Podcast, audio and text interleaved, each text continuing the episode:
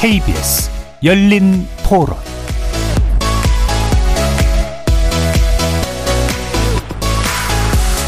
안녕하십니까. KBS 열린 토론 정준희입니다.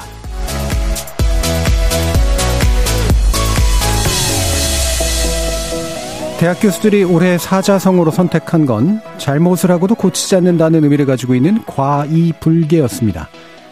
박현모 여주대 교수는 과이불개 추천 이유에 대해서 여당이나 야당이나 할 것 없이 잘못이 드러나면 이전 정부는 더 잘못했다거나 야당 탄압이라고 말하면서 고칠 생각은 전혀 하지 않는다라고 지적했는데요. 협치 기술이라는 우리 제목이 무색할 만큼 정치 갈등이 극대화되다 보니 더욱 각별하게 느껴지는 비판이기도 합니다. 오늘 KBS 열린 토론에서는 올 한해 정치 이슈들 주요 키워드들을 통해 살펴보면서 정부 그리고 여당이 협치를 위한 어떤 노력을 펼쳤는지 아쉬운 점은 무엇이었는지 진단하고 평가해보는 시간 갖도록 하겠습니다. KBS 열린 토론 지금부터 시작합니다. 살아 있습니다. 토론이 살아 있습니다. 살아있는 토론, KBS 열린 토론. 토론은 라디오가 진짜입니다. 진짜 토론, KBS 열린 토론.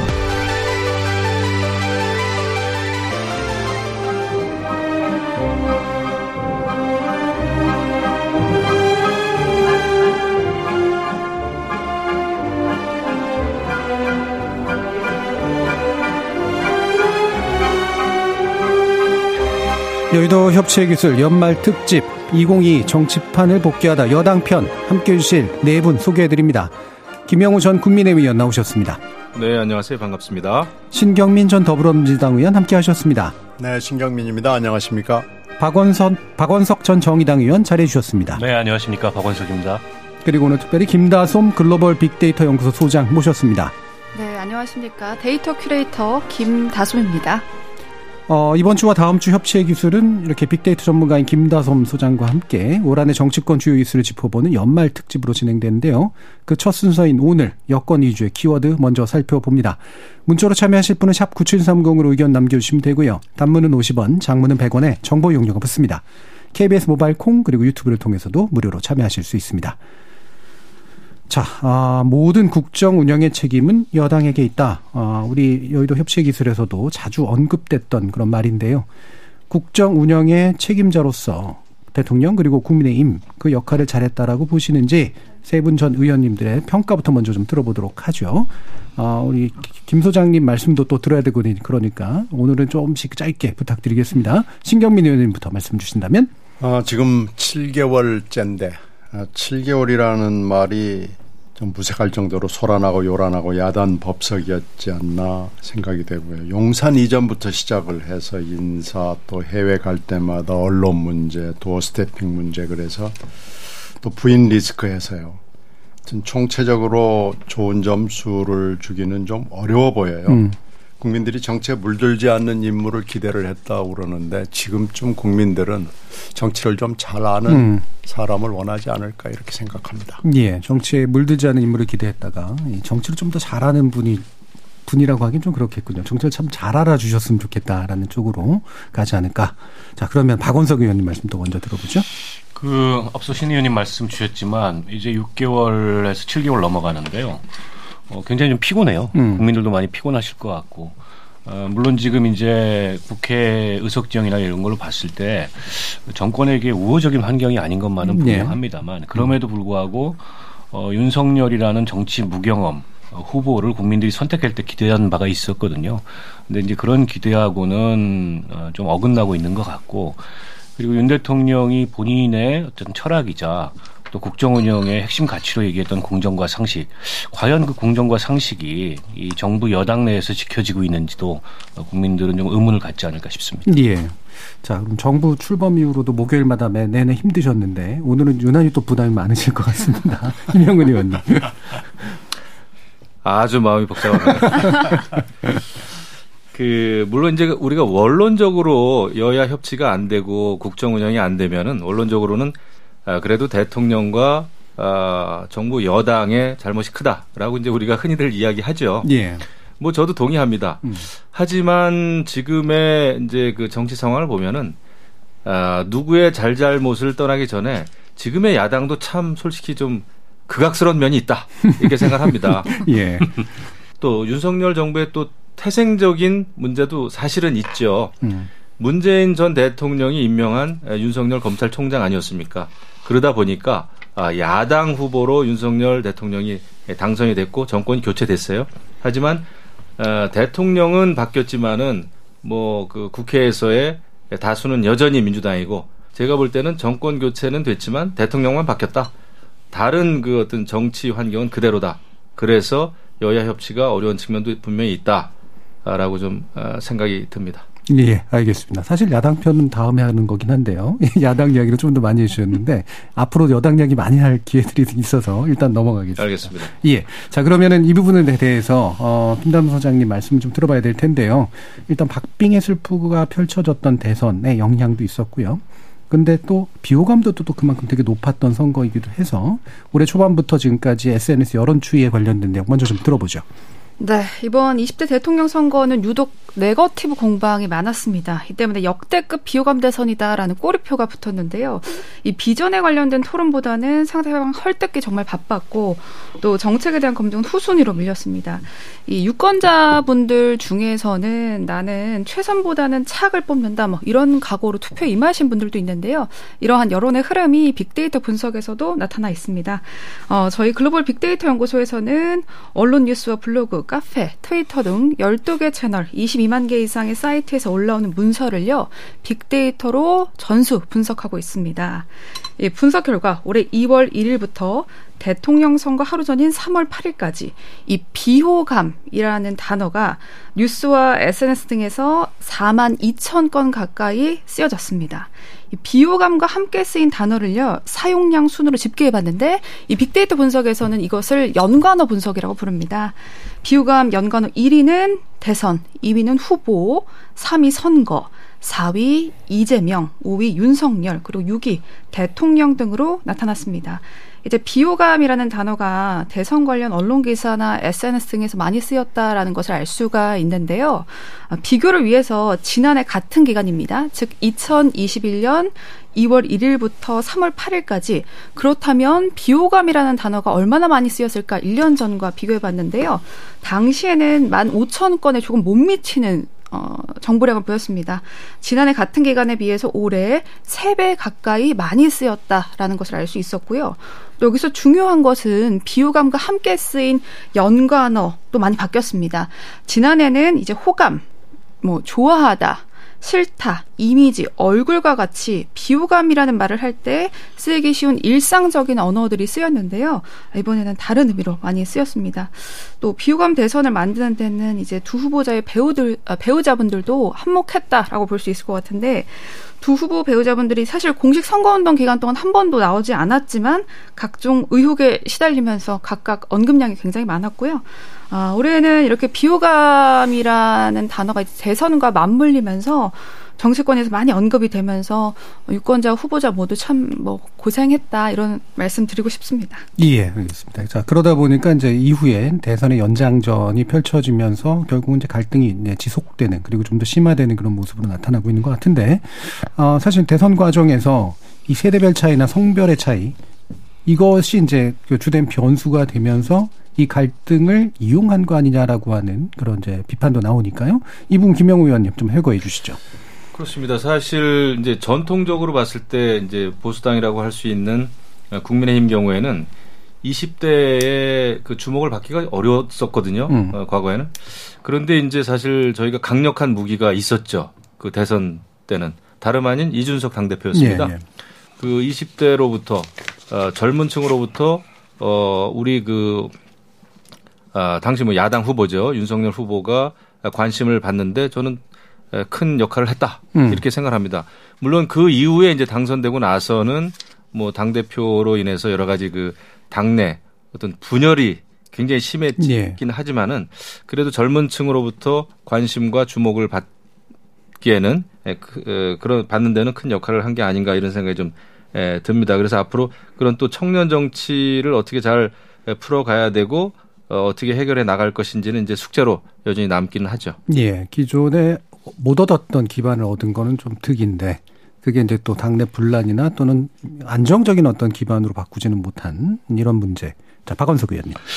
결국에는 이번 대선이 비호감 대선이 된 이유 중에 하나가 바로 지금 말씀하셨듯이 어, 이 세대나 젠더 갈등을 어, 정치에 동원하는 그런 어떤 일종의 이제 분열적인 선거, 갈라치기 음. 선거 이게 극대화됐기 때문에 음. 그러지 않은가 싶습니다. 선거 결과도 결국에는 이른바 이대남 이대녀 간에 표심이 아주 극명하게 갈린 걸로 드러났고 이거는 여야의 유불리를 떠나서 한국 정치의 큰 상처거든요. 예. 한국 사회의 상처고 앞으로 이걸 이제 어떻게 통합해 나가고 어떻게 극복해 나갈지가 굉장히 음. 중요한 음. 아, 과제인데 정치권에서 이걸 선거에 굉장히 네가티브하게 이용은 잘하는데 그거를 통합하고 갈등을 치유하려는 그런 노력은 안 하는 것 음. 같아요. 저는 대표적으로 여성가족부 폐지 공약이 그런 것 중에 음. 하나라고 생각합니다. 아직도 여성가족부 결국에는 폐지를 어, 못했고 예. 그리고 여성가족부를 폐지한다고 했을 때 그럼 그 대안이 뭐냐? 음. 에 대해서도 별로 그다지 정교한 대안을 못 내놓고 있어요. 결국에 이게 이제 혐오를 동원하는 그런 갈라치기 분열의 정치는 어, 단기간에는 뭔가 이게 성과를 내고 자극적이긴 한데 길게 봤을 때는 우리 정치에 또 한국 사회에 또 하나의 상처를 음. 남기는 음. 어, 그런 방식이 아니었나 싶고요. 앞서 이제 이준석 대표 얘기가 나왔는데 그렇죠. 지난 대선 때 이준석 대표는 국민의힘이 갖고 있는 굉장히 큰 무기 중의 하나였죠. 근데 이준석 대표 스스로도 본인을 좀 성찰하면서 돌아봐야 될 대목이 그런 이제 이 갈등의 정치, 분열의 정치, 갈라치기 정치 앞장 섰거든요. 네네. 그런데 그 결과는 또 본인이 어쨌든 음. 대선 이기고 나서 투사구팽 음. 당하는 음. 이런 결과로 나타났어요. 그래서 저는 이준석 대표가 굉장히 유망한 아, 그러니까 뭐 이념이나 가치를 떠나서 혹은 진영을 떠나서 한국 사회 정치 자원이라고 생각하는데 어, 조금 더 어떻게 보면은 이 성숙해지기 위해서 음. 과거에 어쨌든 본인이 했던 그런 이 정치 행로, 본인의 정치 여정을 좀 돌아볼 필요가 있다라는 생각이 들고요. 저는 이대남들이 윤석열 대통령을 전폭적으로 지지를 했지만 지금 과연 그 이대남들은 어떤 음. 생각을 할까? 특히 윤석열 정부 들어와서 어, 이 보이고 있는 국정 운영의 기조, 정책 이런 것들을 보면서 어, 지난 대선의 선택에 대해서 어떻게 평가할까 이 점을 저는 굉장히 두려워해야 된다고 생각합니다. 네. 네. 때만 되면 또 얼마 전에 또 그 주호영 원내대표가 음. 또 수도권에서 그 MZ 세대의 네. 지지를 받을 수 있는 당 대표를 거론하면서 다시 MZ 세대의 표심을 이야기하고 있는데 과연 그 MZ 세대의 표심을 얘기할 만큼 어, 지난 6개월 윤석, 윤석열 정부의 정책이라는 게 어, 그런 어떤 이 한국 사회의 미래를 어, 고려한 그런 음. 정책이었는지에 대해서 먼저 좀 반성하고 되돌아보는 게 필요하다고 생각합니다. 네. 누구에게든 먹을 땐 달콤했는데 후과는 굉장히 심각했던 그런 갈라치기였다. 자, 신 의원님. 아, 그 당시 선거를 이렇게 지켜보면서 이 그 사이에 우리 사회가 갖고 있는 여러 가지 문제점 중에 하나가 지역 가지고 그렇죠. 얘기를 많이 했잖아요. 음. 근데 그 세대는 우리가 투표 전략으로서 음. 많이 얘기를 했는데 남녀를 갈라치기 하는 데 대해서 사실은 좀 깜짝 놀랐습니다. 음. 물론 남녀가 대립을 하지만 결국은 남녀가 같이 살아가야 되는 우리 사회의 그 속성으로 봤을 때 이런 분열적 선거가 과연 성공할 수 있을까라고 의심을 했는데 짧게는 성공했었던 것 같아요. 근데 이제 당선되고 나서는 설마 안 그러겠지. 그랬는데 그게 또 그렇게 안 되더라고요. 음. 그런 걸로 봐서는 이런 갈라치기식 분열적 미움을 바탕으로 한 이런 정치는 어, 중장기적으로 절대 성공할 수 없다라고 생각하고요. 이런 식의 선거는 앞으로 좀 안 했으면 좋겠습니다. 예. 그래서 그런 점에서로 봤을 때는 저는 따라서 하고 싶은 생각이 없습니다. 음. 네. 좀안 했으면 좋겠어요. 예. 자, 그러면 여기까지가 이제 일단은 대선에 대한 어, 이야기였는데요. 본격적으로 이제 정부 출범 이후의 문제를 좀 짚어봐야 될 텐데, 어, 좀 인상적이었던 몇 가지 사건 중에 하나가 대통령실 이전, 그 다음에 이제 이른바 도스패핑이라고 하는 것, 뭐 성과로도 얘기하는 것들이 이제 대부분 이런 건데, 대통령실 이전 문제로 가죠. 이때부터도 이제 강한 갈등이 있었고요. 어, 현재도 사실은 좀 약간 혼란스러운 측면들이 좀 있어서 이걸 어떻게 평가할 것인가. 박원석 의원님. 일단은 저는 너무 서둘렀다고 생각해요. 음. 사실은 대통령실 이전 정권을 공약으로 혹은 임기 초에 어떤 국정 과제로 추진했던 정권이 처음은 아닙니다. 예. 문재인 대통령도 그 공약하셨었고요. 정권 초반에 검토했던 사안이기도 하고 역대 다른 정권에서도 마찬가지였는데 근데 못했던 이유가 있지 않습니까? 음. 그 이유를 다 살펴서 제가 보기엔 시간을 좀 갖고 아, 이 해도 그 충분 충분한 문제를 너무 서둘러서 졸속으로 추진하다 보니까 여러 가지 부작용이 나타난 것 같고요. 그 과정에서 저는 솔직하지도 못했다고 생각합니다. 예. 특히 이전 비용 관련해서 이걸 굉장히 축소하려고 뭐 400억 좀 조금 넘게 든다 이렇게 얘기를 했습니다만 결과적으로 보면 지금 뭐 그 자리에 있었던 뭐 합참이나 국방부 이전 비용까지 다 포함하면은 1조 원도 훨씬 더 넘게 드는 걸로 그렇게 전망이 되고 있어요. 그런 면에서 국민들한테 솔직하게 어, 이, 이 대통령실 이전에 그런 비전이나 청사진을 내놓고 국민의 동의를 얻는 그런 과정도 구하지 못했고 가장 큰 명분이 어쨌든 청와대라는 구중공고를 나와서 이제 국민과 언론과 소통하겠다. 그러면서 이제 도어 스태핑이라는 참신한 형식을 만들어냈는데 그게 굉장히 많은 논란을 낳습니다. 음. 대통령이 구설도 많았고 또 굉장히 거친 말도 있었고 그로 인해서 급기야 이게 언론과 갈등하면서 그걸 이제 중단했는데 음. 중단하고 보니까 그럼 도대체 대통령실을 그렇게 졸속으로 또 여러 가지 논란을 빚으면서 옮긴 이유가 뭐냐 다시 원점으로 되돌아가서 음. 그 이유를 묻는 그런 상황까지 온 게 아닌가 싶고요. 이게 이제 앞으로가 문제입니다. 만약에 정권이 교체되면 그때 가서 어떻게 할 거냐. 예, 다시 그렇죠. 돌아가기도 참 어렵고 음. 그렇다고 지금 이, 이 졸속 이전 과정에서 이 누적된 이게 이제 정권 마지막까지 여러 형태로 누적이 될 거거든요. 음. 그런 문제를 그냥 눈 감고 지나치기도 어렵고 두고두고 이게 논란거리를 만든 게 아닌가 싶습니다. 예, 요즘 웹인 접대나 이제 행사나 또는 얼마 전에 있었던 그 국민과의 대화나 뭐 이런 것들이 이제 청와대의 그 시설들을 좀 이용하는 그런 분위기까지 좀 가고 있는데 자 이후로 어떻게 될까? 또 이게 또 이제 사실 서로다 보니까 언론 문제하고도 연관이 됐다라고 좀 판단하셨네요. 신경민 의원님 말씀 주시죠. 언론과의 접촉을 굉장히 큰 명분으로 내세웠는데 결국은 그 도어 스태핑이라는 것이 거칠게 준비되지 않고 음. 해가지고 결국은 하여튼 MBC를 핑계 삼아서 중단된 상태 음. 아니겠습니까? 그래서 이 대목은 충분히 취지를 살리지 못한 걸로 결말이 나버렸고요. 음. 영빈관 문제도 지금 결말이 그렇게 나버렸고 관저 문제도 뭐 하여튼 이게 우여곡절 끝에 들어가긴 했습니다마는 관저 문제도 사실 깔끔하진 음. 않죠. 뭐 돈 문제는 뭐 박 의원이 지적을 해 주셨는데 저는요. 이 대목을 반드시 좀 짚어야 된다고 봅니다. 재난 문제하고 안보 위기 상황에서 예. 청와대가 굉장히 오랜 역대 정권을 거쳐서 축적된 시설과 장비가 있거든요. 이걸 그냥 어느 한순간에 버려버렸거든요. 음. 그러다가 보니까 그게 재난 상황에서 8월 폭우 때 하고 음. 10월 29일 이태원 때 음. 단적으로 드러났다고 봅니다. 그런데 이제 문제는 안보 위기는 아직 없었죠. 만약에 안보 위기 상황이 생긴다 그러면은 이걸 아마 굉장히 후회하고 통탄에 맞이 않을 일이 될 거예요. 예. 그래서 이걸 어 빨리 지금 돈 얘기는 안 합니다만은 돈이 들더라도 음. 어 재난과 안보 위기에 대응할 수 있는 청와대급의 상황실을 만드는 것이 굉장히 좀 급선무다라고 음. 생각을 해요. 그래서 이 문제는 정말 아마 시간이 지나면 지날수록 잘못된 결정이었다라는 음. 것이 여러 번 거듭 확인될 겁니다. 예. 다른 부분도 문제지만 재난과 안보 문제를 최상위의 문제로 좀 짚어주셨네요. 자, 김영우 의원. 저는 조금 생각이 다릅니다. 예.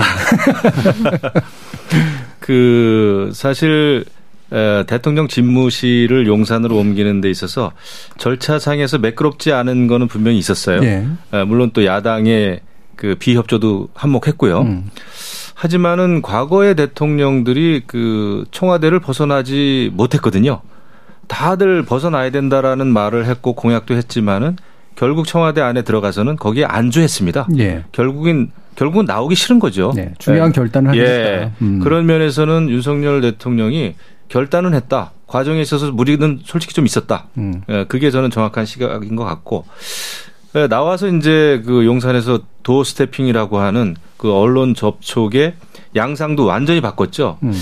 그 저는 뭐 매일 아침 대통령이 기자들 앞에 서서 잘했든 잘못했든 그 그래도 어그 약식 기자회견을 할 수 있다는 거는 기존의 대통령들은 하고 싶어도 흉내조차 못 냈던 그런 일이 아니었겠나 싶습니다. 음. 물론 지금 돌아보면은 어, 저는 기자 쪽에서도 준비가 부족했고 대통령실 쪽에서도 좀 준비가 부족한 도어 스태핑이었다 생각을 합니다. 왜냐하면 대통령의 한마디 한마디는 워낙 위중하고 중요하기 때문에 예, 그런 면에서 좀더 어, 준비를 했었으면 좋았, 좋았지 않겠나 이런 생각을 합니다.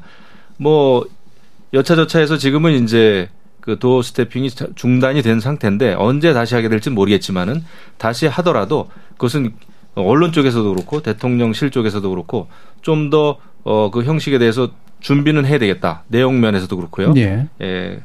그렇지 않으면은 음 굉장히 또 그 언제 다시 돌발 사태 지난번처럼 그런 게 이제 벌어질지 모르는 거죠. 그래서 그것은 준비는 하되 저는 도어 스태핑이라고 하는 새로운 그 언론 그 이벤트를 시작한 것은 어, 대통령 집무실 이전만큼이나 굉장히 큰 어, 시도였다. 아, 저는 그 의미 부여를 좀 하고 싶습니다. 예.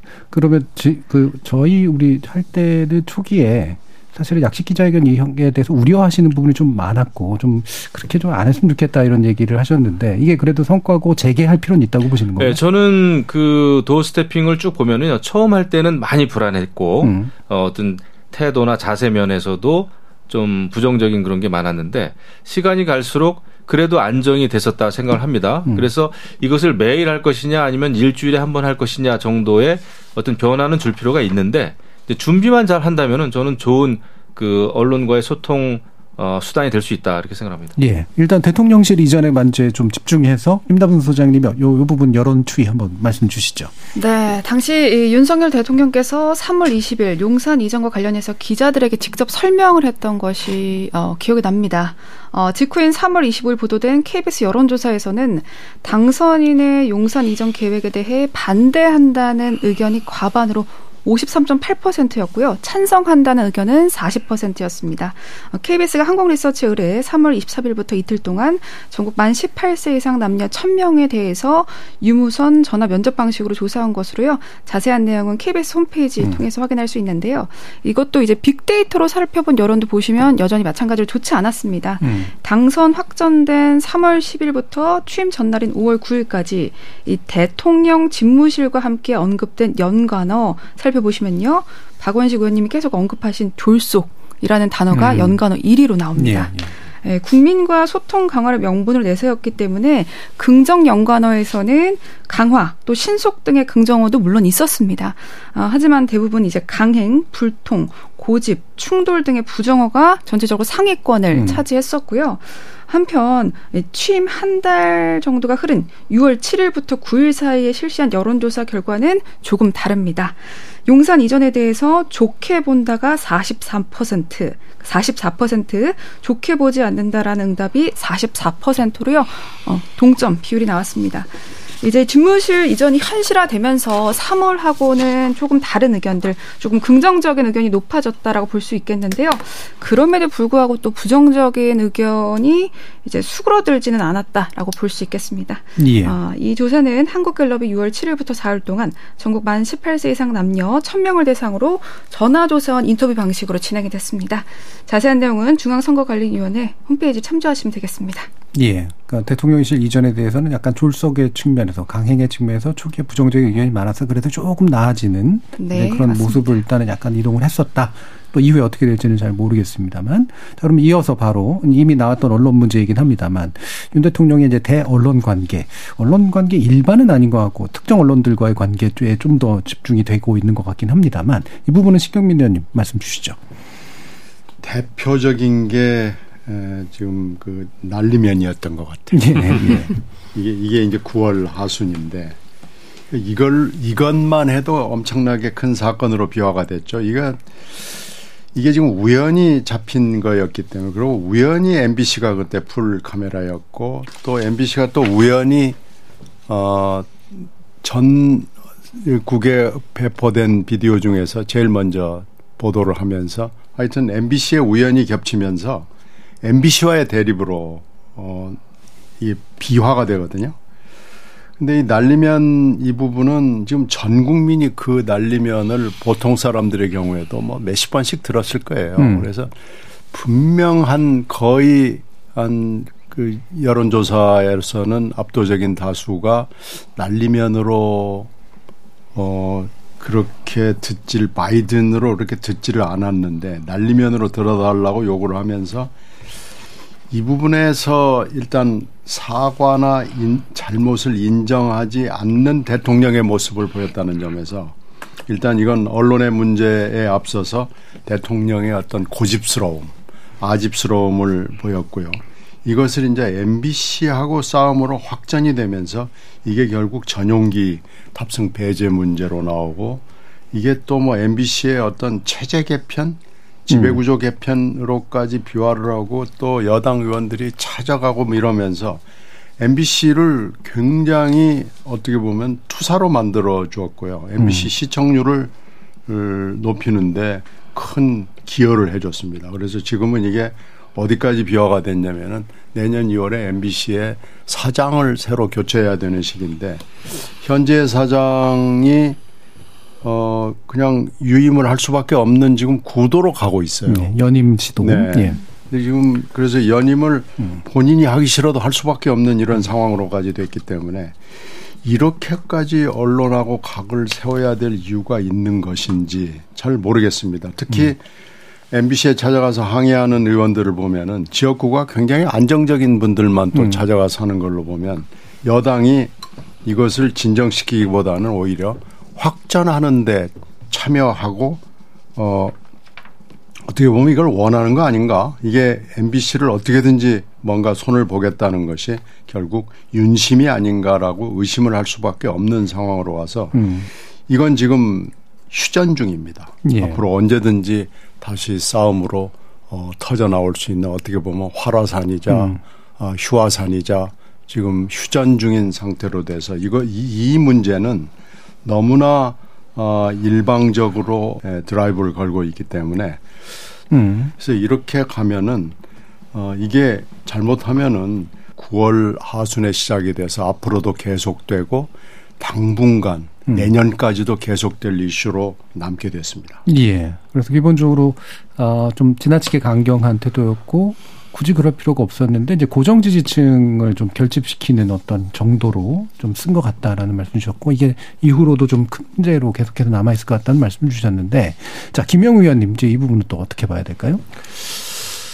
저는 그 지금 윤석열 정부가 윤석열 정권이 언론하고는 굉장히 이제 좋지가 않죠. 특정 언론하고는 특히. 음.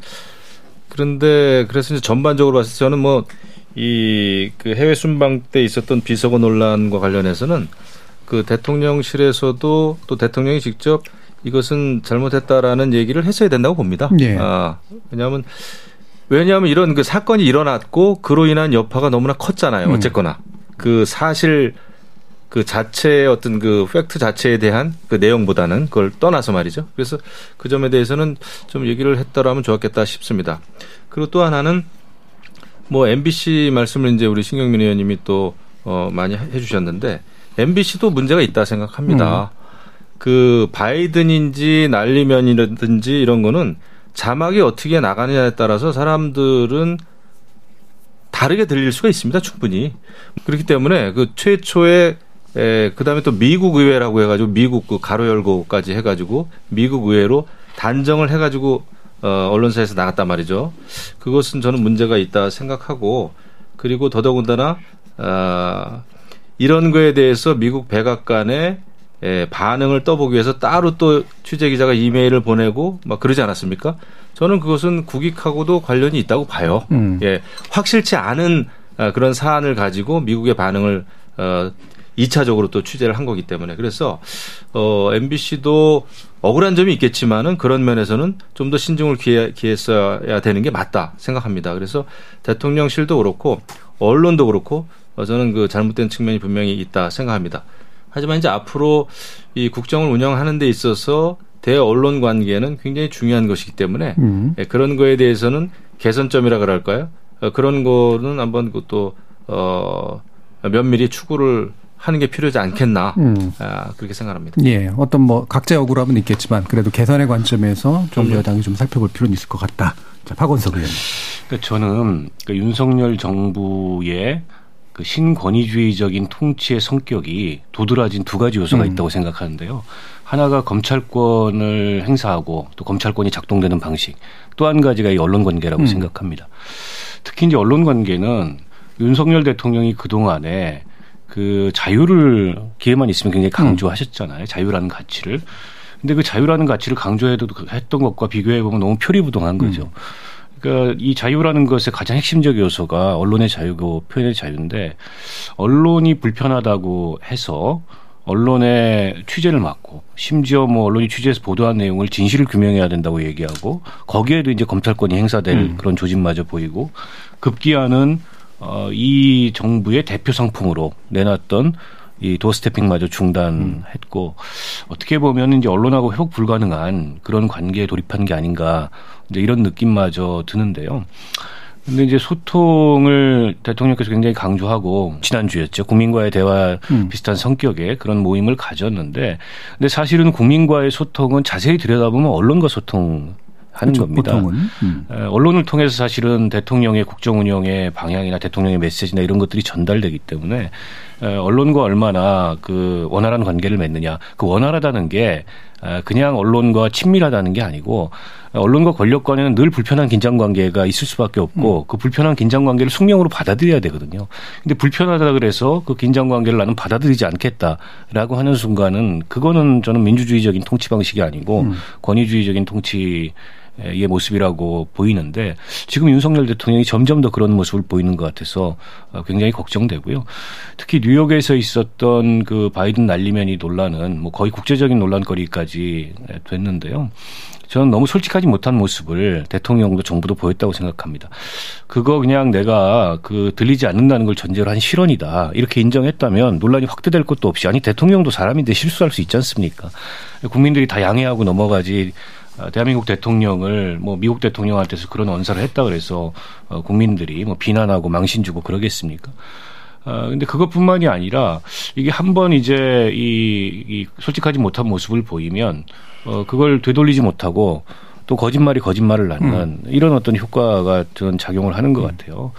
그래서 저는 대통령이 앞으로의 언론 관계에 있어서도 어, 굉장히 조- 제가 강조해서 이 당부를 드리고 싶은 거는 언론과 권력 간의 불편한 긴장 관계를 숙명으로 받아들이고 어, 저는 그거를 감내해야 된다고 생각합니다. 예. 그걸 감내하지 않으려고 감내하지 않으려고 하는 게 저는 권위주의라고 생각해요. 음, 음, 알겠습니다. 자, 그럼 이 부분에 대해서 즉 언론 관계 관련해서 김다순 소장님께 어, 반응 한번 좀 또 들어볼까요? 음, 네. 이제 윤 대통령이 취임 이틀째서부터 도어 스태핑 한 것으로 기억이 되는데요. 처음에는 상당히 긍정적인 평가들이 있었습니다. 예, 그런데 점점 설명하기 힘든 어, 사건들이 발생하면서 대통령의 답변이 거칠어지기 시작했 죠. 예. 이 때문에 이제 6월에 도어 스태핑을 주제로 빅데이터를 분석했을 때 연관어 1위가 예상하시는 것처럼 논란으로 나왔습니다. 어, 그리고 대통령의 말 리스크는요, 9월 해외 순방 기간에 뭐 계속해서 말씀해 주셨습니다만, 어, 정말 큰 파장을 일으켰습니다. 이 빅데이터 분석 도구인 썸 트렌드를 살펴보면, 윤석열 대통령의 9월 언급량은 해외 순방 전에는 하루에 보통 2만 건에서 4만 건 정도였습니다. 에, 그런데 해외 순방 첫날부터 6만 건으로 치솟기 시작했고, 또 뉴욕에서 발언 파장이 있었던 날에는 하루에 10만 건에 음. 육박할 정도의 언급량을 보였습니다. 아, 그래서 저희 글로벌 빅데이터 연구소에서 9월 21일부터 일주일 동안 윤석열 대통령의 연관어를 분석해 본 결과 급상승 연관어 1위가 비속어, 음. 3위는 쪽팔린다, 4위 욕설, 5위 막말 등 이제 비속어 논란과 관련된 연관어들이 10위권을 다 도배하게 됐는데요. 어, 사실 영국에서 시작을 해서 미국을 거쳐서 캐나다까지 이어진 해외 순방의 성과가 저는 없지는 않았다고 봅니다. 영국에서 다자 외교도 아, 다자 조문 외교도 했- 하면서 이제 한영 관계 동독하게 됐고요. 또 유엔 총회 연설도 했었고요. 그러나 안타깝게도 이 모든 것들이 비속어 논란으로 다 퇴색이 되어버렸다라는 음, 음. 점이 음, 주목할 만한 것 같고요. 이후 대통령실은 지난달 21일부로 출근길 문답을 중단했습니다. 이 윤 대통령의 출근길 문답이 중단돼야 된다는 의견이 계속돼야 된다는 의견과 이제 오차 범위 내로 앞선 여론조사 결과가 나오기도 했는데요. 어, 한국갤럽이 11월 22일부터 24일까지 전국 만 18세 이상 1,002명에게 전화조사원 인터뷰를 통해 물은 결과 이 출근길 문답 중단해야 된다는 의견은 43%, 계속해야 한다는 의견은 40%로 나왔습니다. 아, 그런데 한국갤럽이 도어 스태핑이 지속되던 지난 8월 같은 내용을 물었을 때와 또 비교를 해보면요. 중단해야 한다는 의견은 9%포인트 상승했고요. 지속해야 한다는 의견은 7%포인트 하락했습니다. 예. 특히 지속 의견을 밝혔던 여당 지지층의 절반 가까이가 입장을 바꾼 것으로 음. 나타났습니다. 역시 자세한 내용은 중앙선거 여론조사 심의위원회 홈페이지 참조하시면 되겠습니다. 예. 어, 아무래도 이제 비속어라고 하는 연관어 그리고 그것에 연관된 진짜 비속어들까지도 직접 언급을 주셨는데 자 그럼 마지막으로 어 일부 마지막으로 어, 이 인권 인선 문제를 좀 얘기해 봐야 될 것 같은데 결국 사실 이게 이제 그 지지율 하락이 상당히 큰 요인으로 됐기 때문에 이게 짧게 얘기할 문제는 아니긴 합니다만 어, 보건복지부 장관 사태도 그렇고요. 어, 결국은 인사청문 보고서가 거의 대부분 또 채택도 안 되는 경우들, 그럼에도 불구하고 강행되는 경우도 이게 이제 일반화되는 그런 양상까지 나타나고 아직까지도 제대로 채워지지 않는 그런 자리들, 여러분 이런 문제들이 있어서 일단 박원석 의원님 말씀 주시죠. 그러니까 대통령이 정치를 오래 하셨던 분이 아니잖아요. 음. 제가 보기에는 인사 과정이 좀 그렇지가 못했던 음. 것 같아요. 어떻게 보면은 어, 대통령이 어, 추천을 듣고 평판을 널리 듣고 좋은 사람을 구하기 위해서 진영을 넘어서 음. 어, 본인과의 뭐 얼마나 지근거리에 있는 사람인지를 넘어서 그런 노력을 예상보다 좀 덜 기울였고 그러니까 결국 이제 본인의 네트워크 안에 있는 또 본인이 신뢰하는 사람들이 추천한 그런 제한된 인력풀 내에서 어, 추천을 받고 또 국무위원 후보자를 지명을 하고 하다 보니까 여러 가지 인사상의 문제들이 발생을 하고 난맥상이 발생을 해야 하는 했는데 저는 특히 이제 박순애 교육부 장관 후보자 네. 그 음. 관련해서 논란이 빚어졌을 때 대통령의 태도가 음. 어, 국민들한테 상당히 어떻게 보면 비판을 많이 받고 불신을 산 게 아닌가. 이렇게 좋은 사람 보셨냐 음. 했는데 결국에는 낙마했지 않습니까? 네. 그리고 상식적으로 봤을 때 상식의 눈높이에서 봤을 때 아니 저런 분이 어떻게 교육부 장관을 하지? 이런 여론이 굉장히 높음에도 불구하고 결국 본인의 어쨌든 인사를 계속 고집하는 이런 모습으로 인해서 인사에 대한 인사에 대한 비판이 더 증폭될 게 아닌가 싶고 그러다 보니까는 정부 구성이 어, 정부가 출범했음에도 불구하고 몇 달이나 지나서 정부 구성이 완료되는 근데 이런 난맥상을 겪었단 말이에요. 근데 이제 인사는 앞으로도 해야 되지 않습니까? 한 번 하고 끝나는 게 아니고. 그리고 흔히 이제 인사를 만사라고 얘기하고 결국 인사만큼 그 정권에 그런 어떤 그 메시지를 음.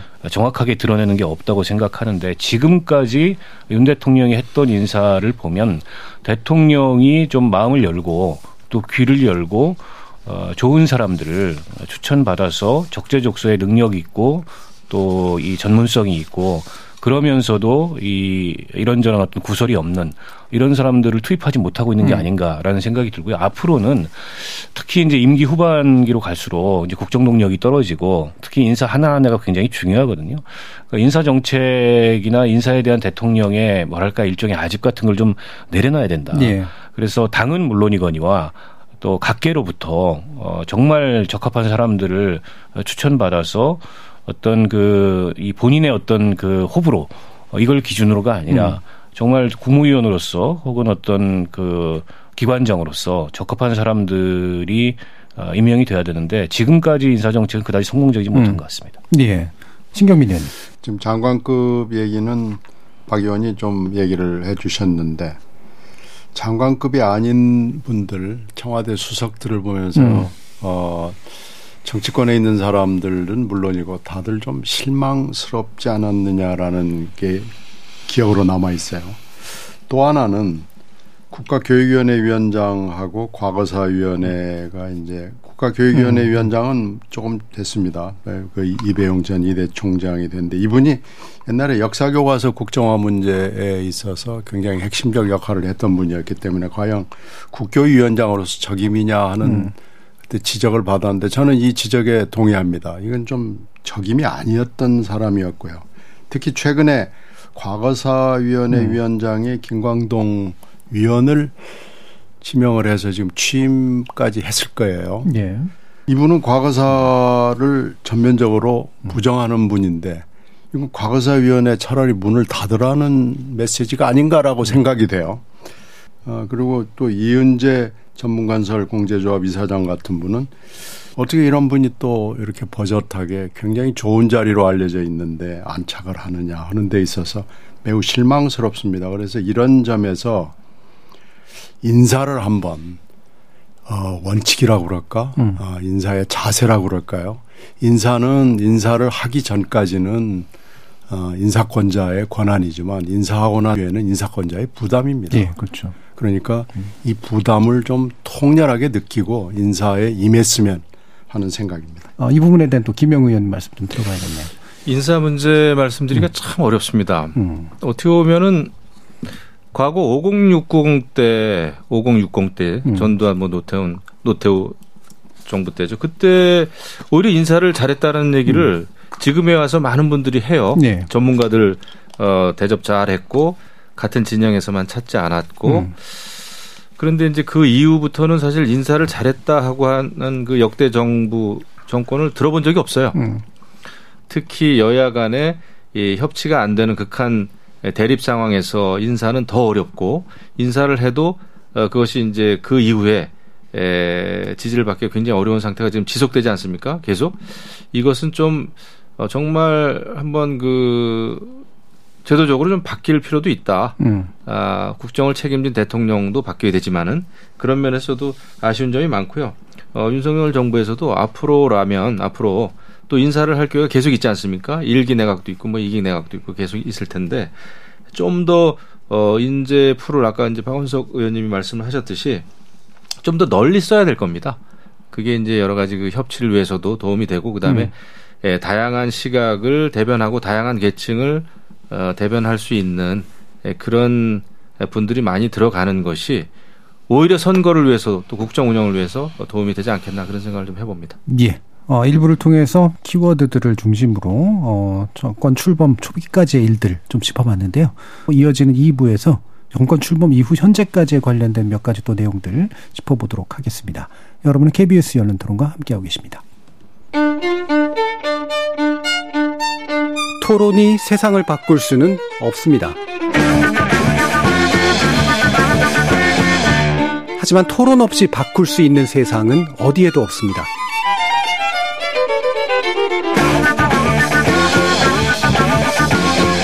세상의 선한 변화를 갈망하는 당신. 정답이 아니라 질문의 힘을 믿는 당신. 우리 KBS 열린 토론에서 만납시다.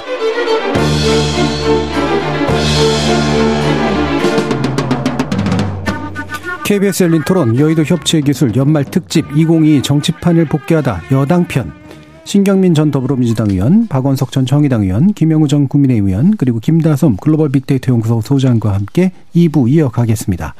자, 2부는 어, 결국 이제 세력 문제, 여당 내 세력의 문제에 어, 집중을 하게 될 것 같은데요. 어, 첫 번째는 이준석입니다. 그래서 이준석 전 대표를 둘러싼 갈등 이게 이제 아마 뭐 가장 큰 어, 소용돌이를 만들었던 거기 때문에요. 이 부분에 대한 의원님들의 이야기 들어보기 전에 김다선 소장님이 이 부분에 대한 키워드를 먼저 좀 알려주시죠. 네, 예, 이준석 전 다, 대표 아, 전 대표 당원권 정지 6개월 징계 결정이 7월 8일 날 내려졌었는데요. 새 정부 출범 이후 2개월 만에 여당 내부를 뒤흔든 어, 사건인 만큼 이준석 대표 징계에 대한 여론의 관심 정말 음. 높았습니다. 아, 징계 결정이 내려진 7월 8일 빅데이터 플랫폼인 썸트렌드에 따르면요. SNS에서 이전 대표의 언급 빈도는 약 5,600건을 기록했습니다. 예, 당시 해당 일에 윤 대통령보다 언급량이 17% 이상 많은 것으로 집계가 됐는데요. 예, 썸 트렌드는 유튜브와 트위터, 인스타 등 SNS와 커뮤니티, 블로그 등에 올라오는 글들을 분석하는 빅데이터 분석 플랫폼입니다. 예, 해당 플랫폼에서 이준석 전 대표의 언급량이 윤 대통령을 추월한 것은 지난해인 2021년 8월 중순 이후 1년 만에 처음이었습니다. 음. 윤리위가 예상보다 강한 징계안을 내놓은 여파라고 해석해 볼 수 있을 것 같은데요. 어, 당시 이전 대표 징계 관련 기사들 살펴보면 가장 많이 등장한 키워드는 권성동 국민의힘 원내대표였습니다. 이전 대표의 공백을 메우는 이제 당 직무대행이었기 때문인 것으로 나오고요. 그 다음으로 자주 등장된 키워드는 윤핵관이었습니다. 음. 이전 대표 징계가 윤핵관 대 이준석 전 대표의 갈등으로 국민께 비춰졌기 때문인 것 같습니다. 어, 윤핵관 관련된 감성 연구 하나 보시면 어, 갈등, 우려, 논란, 비판 등이 보였고요.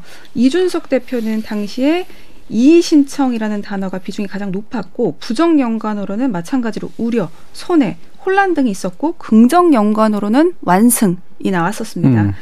어, 사실 이전 대표도 부정 감성을 살펴보시면 상당히 많은 예. 편이었지만 예. 완승이라는 어떤 긍정적인 공감 여론도 발견돼서 당시에는 이전 대표의 승리로 보였습니다. 하지만 이제 당의 추가 징계 절차가 개시됐을 때 이에 관한 생각을 묻는 조사에서 잘못했다는 응답자가 54.1%, 잘했다라는 응답자가 37.4%로 나타났습니다. 다만 국민의힘의 지지층인 경우 잘했다라고 대답한 응답자가 과반이 넘었고요. 예. 민주당 지지층에서는 잘못했다가 또 절반 훨씬 음. 넘었습니다. 어, 한길리서치가 쿠키뉴스의 의뢰로 9월 17일부터 19일까지 사흘 동안 전국 18세 이상 1000명을 대상으로 유무선 전화와 ARS로 진행을 했습니다.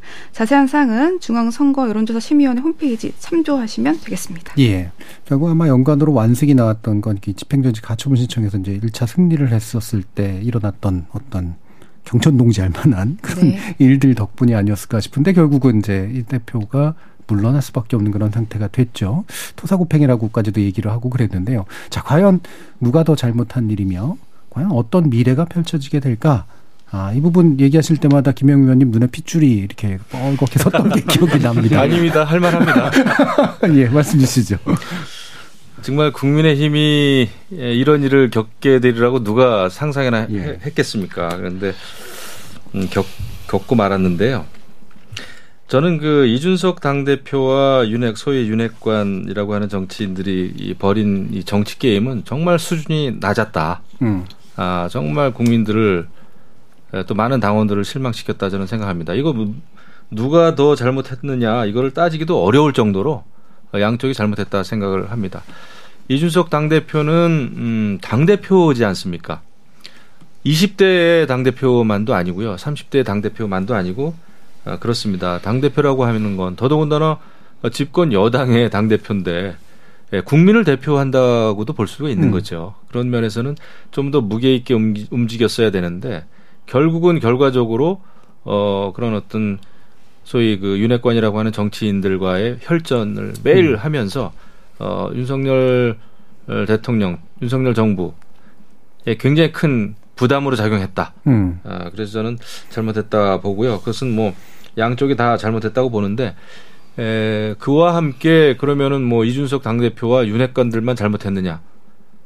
그건 아니라고 봅니다. 결국 여당에 또 많은 의원들이 있고 예. 어 이런 상황에서 음. 어, 이런 것을 그냥 이렇게 그렇게 흘러가게 만든 음. 그 환경을 조성했던 거 아닙니까? 음. 어, 그런 면에서는 에, 국민의힘이 뼈저리게 반성할 필요가 있다 음. 생각을 하고 예, 정치라고 하는 것이 저는 한 사람의 어떤 어, 인물이 인기가 있어서 외부에서 들어왔다고 해서 당을 한 번에 바꾸고 그 정치를 한 번에 좋게 만드는 것은 저는 불가능하다고 봅니다. 음. 예, 그걸 바래서도 안 되고요. 정치라고 하는 것은 저는 축적의 예, 예술이다 이렇게 생각을 하거든요. 그 여러 그 경험이 쌓여야 되고 그 속에서 어, 지혜가 나오는 것인데 우리가 너무 새로운 거 찾고 어 그러다 그러니까 너무 그게 파퓰리즘적으로 이 순간의 어려움을 모면해보자라고 하는 측면에서 벌어진 이 큰 정치적인 예. 아픔이 아니었나 이런 생각이 듭니다. 음, 그러니까 결과적으로는 뭐 여권 전체 실패에 가까웠다. 네, 이렇게 좀 보셨네요. 네. 신경민 의원님.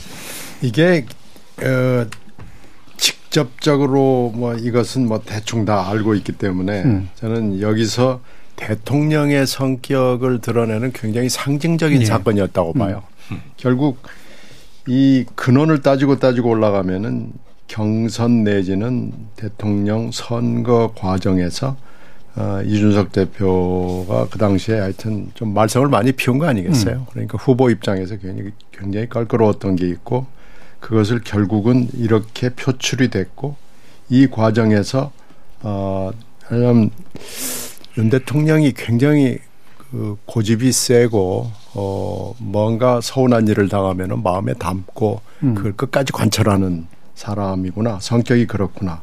또 하나는 그 체리타봉 사건이 나오면서 그윤 대통령이 그 당시 있었던 도어 스태핑에서 나는 당무 전혀 모르고 정치인들 얘기 신경도 쓰지 않고 잘 알 수도 없고 다른 일이 바쁘다 이렇게 해서 어, 계속해서 이걸 부인을 했거든요. 그 이후에도 그런 태도를 보이면서 아, 이 대통령이란 분이 성격적으로 어, 거짓말도 상당히 능숙하게 잘하는구나. 뭐 이래서 대통령의 성격을 아주 여실하게 보여준 사건이었고요.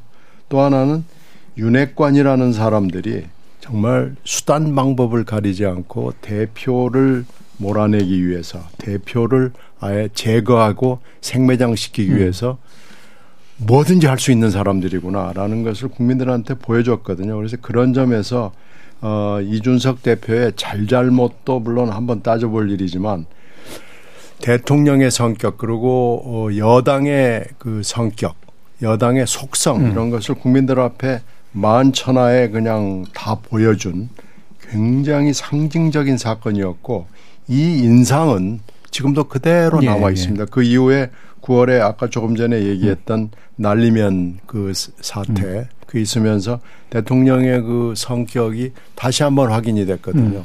절대로 본인 잘못을 솔직하게 인정하지 않고 어떻게든지 넘어가려고 그러는데 해서 이게 이게 한 한 달여 정도 두 달 정도의 사이를 두고 일어난 체리따봉 사건하고 날리면 음. 어, 사건이 결합이 되면서 대통령의 성격, 여당의 속성 뭐 이런 음. 것들이 국민들한테 각인이 된 아주 상징적인 사건이었다고 저는 지금도 평가합니다. 음. 그래서 네, 이건 음. 국민들이 어, 해가 바뀌어도 잊어버리지 못할 거예요. 음. 원래 역대 대통령들은 다 독특한 성격의 소유자들이 대통령이 되더라고요.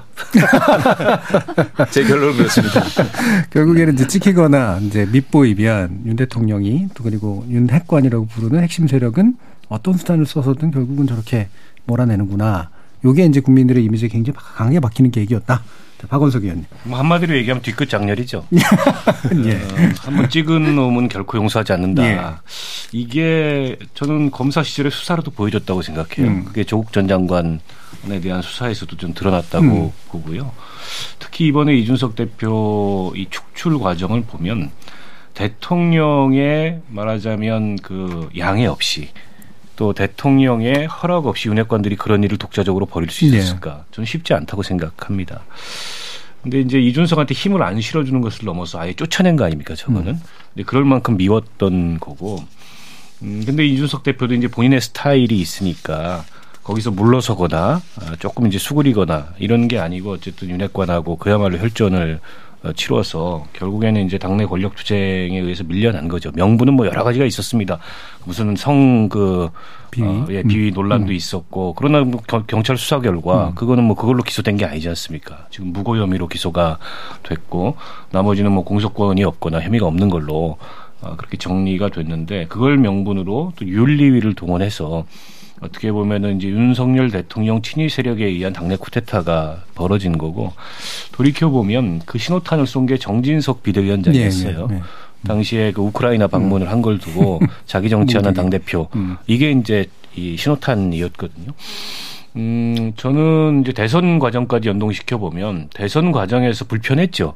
아, 그리고 이제 선거 중간에 두 번 정도 그게 이제 파열음이 나타났다가 어쩔 수 없이 선거 과정에서 봉합이 됐고 어, 그러나 어쨌든 지난 대선에 윤석열 대통령의 선거 승리를 이준석에게 전적인 공이 있다고 얘기할 수는 없지만 이준석을 빼놓고 얘기하기 힘든 것도 사실이거든요. 음.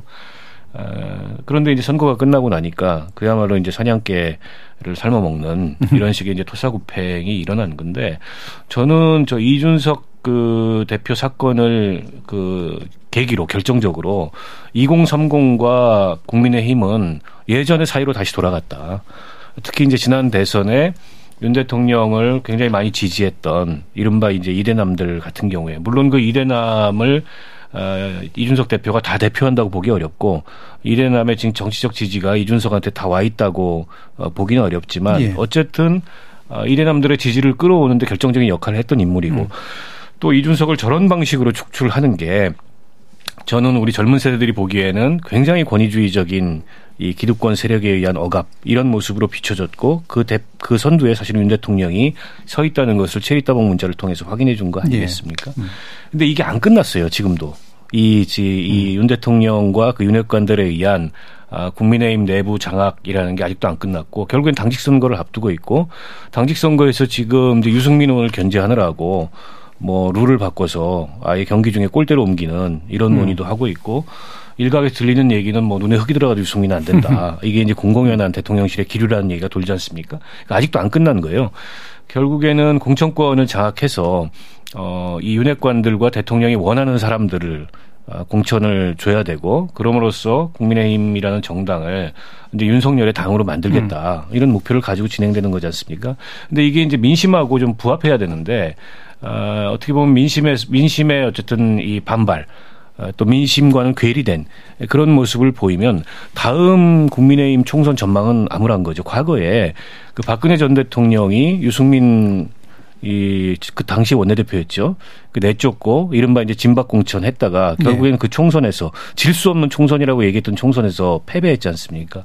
근데 그런 걸 반면교사 삼아야 되는데 저는 고스란히 당시 시행착오를 어, 반복하고 있고 어쩌면 그때보다 더 심하게 어, 당내 상황이 한쪽 방향으로 쏠려가는 게 아닌가 싶습니다. 음, 음. 예, 참, 어, 여러 가지 면에서 이제 현재 여당이 부딪히고 있는 문제들, 어, 이것을 그대로 좀 보여주는 그런 사건이기도 했다라는 생각이 드는데요.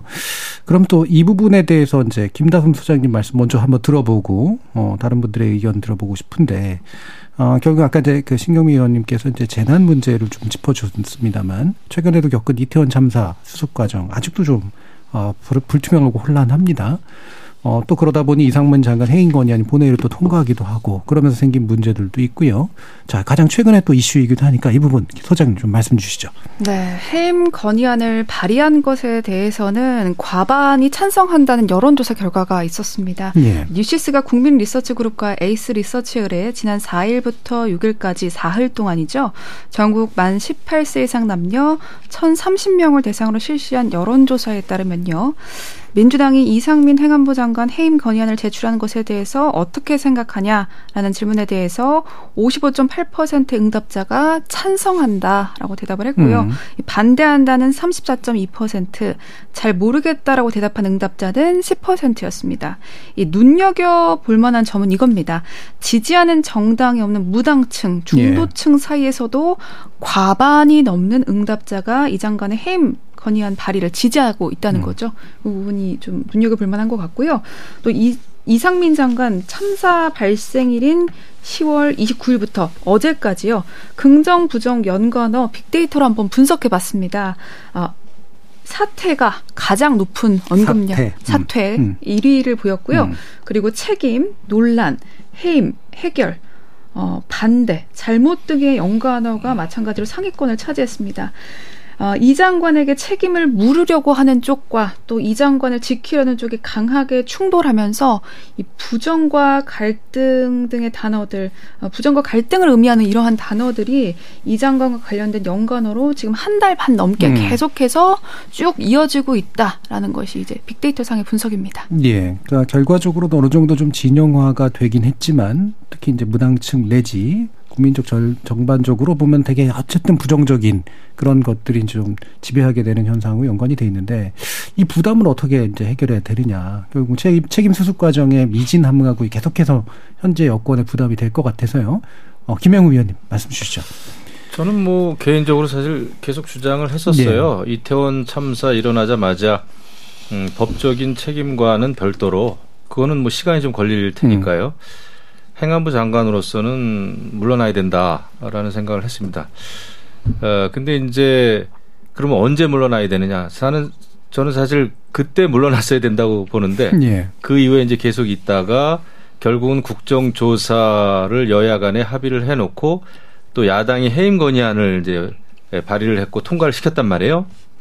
그런 점에서 저는 또 야당도 문제는 있다고 생각합니다. 그것을 어, 이렇게 됐으면은 국정조사를 또 국정조사 기획서에서는 이상민 장관을 행안부 장관으로 상정을 해놓고 국정조사 기획서를 쓴 거란 말이에요. 음. 에, 그랬을 경우에는 국정조사를 제대로 좀 하고 나서 어, 책임을 묻는 것이 더 좋았겠다 생각을 합니다. 그래서 저는 야당도 그런 이태원 참사에 대해서는 그 국정조사에 대한 진정성이 좀 없었구나라는 생각을 하게 된 거죠. 어쨌거나 아, 저는 그 어, 뭐 시간의 문제지 이상민 장관은 그 국민의 안전을 책임져야 되는 행정 안전부 장관이잖아요. 그런 면에서 정치적 도의적 책임이 있죠. 어, 너무나 많은 엄청난 그 참사 아니, 아닙니까? 그런 면에서 책임이 분명히 있다.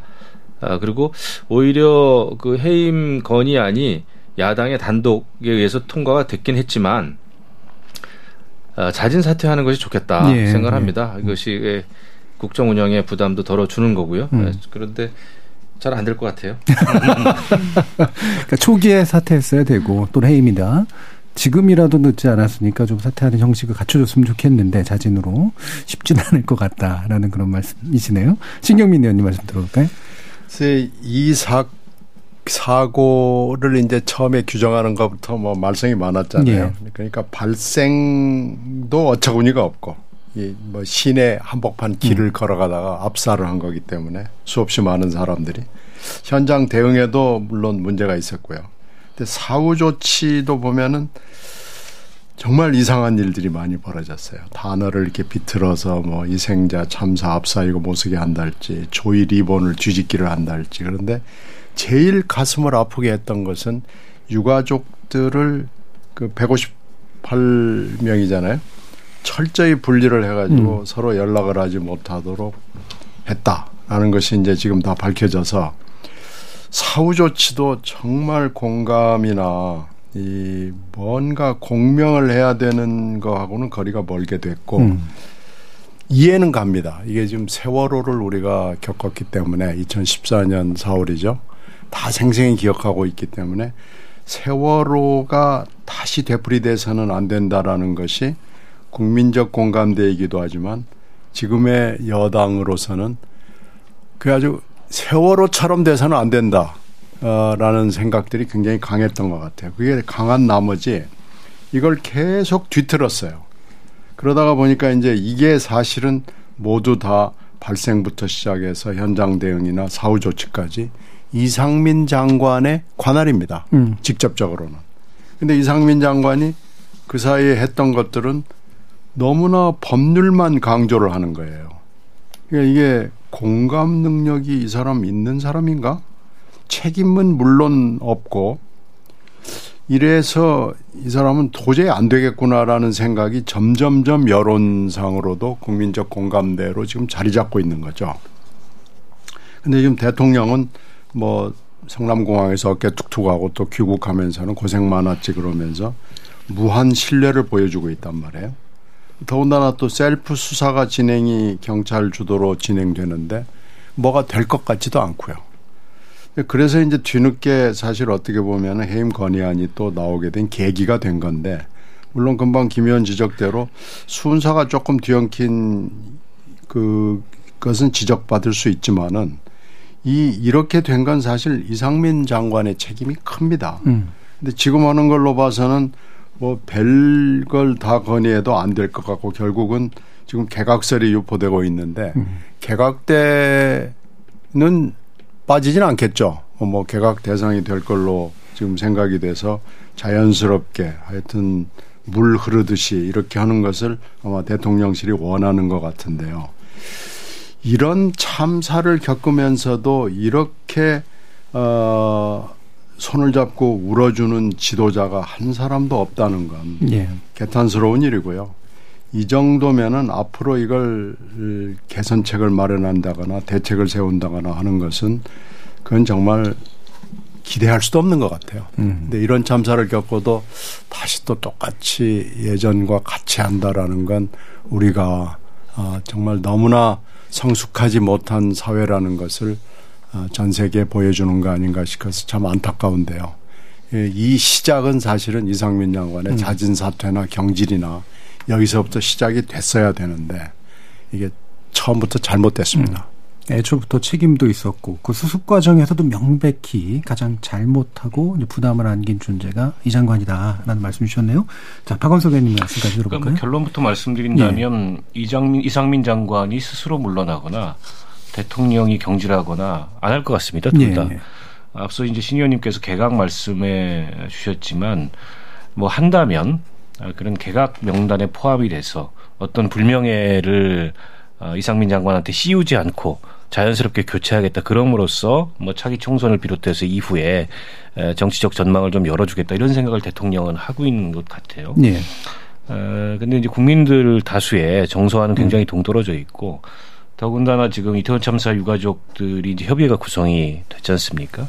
아, 그리고 이제 대통령실과 정부를 향해서 유가족들의 요구사항들이 구체화되고 있습니다. 그런 어떤 유가족들의 지금 입장이나 심정과도 상당히 동떨어진 그런 모습을 보이고 있는데요. 그 야당으로서는 해임 건의안이 실효성이 떨어지지만 안 할 수 없는 상황이었습니다. 왜냐하면 어떻게 해도 이상민 장관을 경질하지 않을 것 같고 심지어 국정조사에서 이상민 장관이 뭐 법률적, 도의적, 정치적 상당한 책임이 있다는 게 확인이 돼도 음. 대통령의 스타일로 봤을 때 안 할 것 같고 어 그리고 이제 유가족들이 목소리를 내고 있는 마당에 어, 국회에서 다수 의석을 가진 야당이 가만히 있다면 그것 또한 좀 문제거든요. 그런 면에서 실효성은 떨어지지만 해임 건의안을 통과시킨 거라고 보고 저는 저렇게 해임 건의가 통과되면 앞서 이제 누누이 말씀 두 분 의원님께서도 하셨지만 본인 스스로 거취를 정해야죠. 예. 그게 정부의 부담을 덜 주는 거고 대통령의 부담을 덜 주는 거고 여당에도 부담을 덜 주는 건데 이상민 장관은 뭐 대통령이 물러나지 말라고 말씀을 하셨는지 모르겠습니다만 그냥 버티고 있어요. 근데 저분이 저 자리에 앉아 있으면서 무슨 정부 안전대책 TF의 책임자를 맡고 음. 거기서 뭔가 이번 참사에 대한 제대로 된 진상규명과 아, 재발 방지책이 나온다는 걸 기대하기가 어렵습니다. 그런 면에서 도대체 이상민 장관이 대통령한테 사적으로 굉장히 가까운 사람일지는 모르겠으나 어떤 가치가 있길래 아, 이렇게 국민들 다수의 의견과도 음. 또 야당과도 그리고 당사자인 유가족들과도 어, 의사와도 동떨어진 어, 이런 고집을 피우는지 어, 개인적으로는 상당히 이해하기가 어렵고요. 결국 저는 이태원 참사 문제가 두고두고 이 정권의 정치적 부담이 될 텐데 음. 최근 들어서 아까 이제 세월호 말씀도 있으셨지만 그 유가족들을 직접 겨냥해서 폄훼하는 발언이 여권에 나오기 시작했습니다. 뭐 권성동 의원, 네. 김성애 전 다문화 비서관 그리고 급기야는 뭐 창원시의 그 무슨 시의원까지 시의원. 네. 앞으로 더 극심해질 거예요. 어, 그러면서 세월호 때도 초기에 그랬거든요. 초기에는 여당이 이제 수습을 못하고 우왕좌왕 하다가 아, 조금 지나서 이게 이제 쟁점이 커지고 유가족들이 조직화되니까 이게 무슨 민간 기업체가 일으킨 해상에서의 교통사고를 가지고 음. 정부한테 책임지라 그러냐 유가족이 벼슬이냐 이런 얘기들이 이제 여권에서 나오기 시작했는데 근데 결국 박근혜 정권 탄핵에 이 세월호 참사와 관련된 어, 잘못된 대응이 음. 큰 역할을 그게 직접적인 원인은 아니었지만 음. 저는 했다고 보거든요. 어, 그 똑같이 제가 반면 교사를 말씀드립니다. 그 세월호처럼 되면 안 된다고 여당 내부에서 얘기하는데 그거는 밖을 향해서 할 얘기가 아니고 음. 여권 스스로를 돌아보면서 해야 될 얘기라고 저는 생각해요. 예. 자, 이렇게 그 1년이 사실은 다 채워지지 않은 정부 여당인데 준비한 키워드조차 다 못 다룰 정도로 굉장히 숨가쁘게 이야기를 나눴어야 됐을 것 같습니다. 자, KBS 열린 토론 협치의 기술 열만 특집으로 준비해오고 온2022 정치판을 복귀하다 여당 편 오늘은 이것으로 모두 마무리하겠습니다. 다음 주 목요일에도 여의도 협치의 기술 연말 특집 2022 정치판을 복귀하다 야당 편이 방송될 예정입니다. 많은 관심 부탁드리겠습니다. 오늘 함께 계신 네 분, 박원석 전 정의당 의원, 김영우 전 국민의힘 의원, 신경민 전 더불어민주당 의원, 그리고 김다솜 글로벌 빅데이터 연구소 소장 네 분 모두 수고하셨습니다. 감사합니다. 고맙습니다. 네, 감사합니다. 고맙습니다. 감사합니다.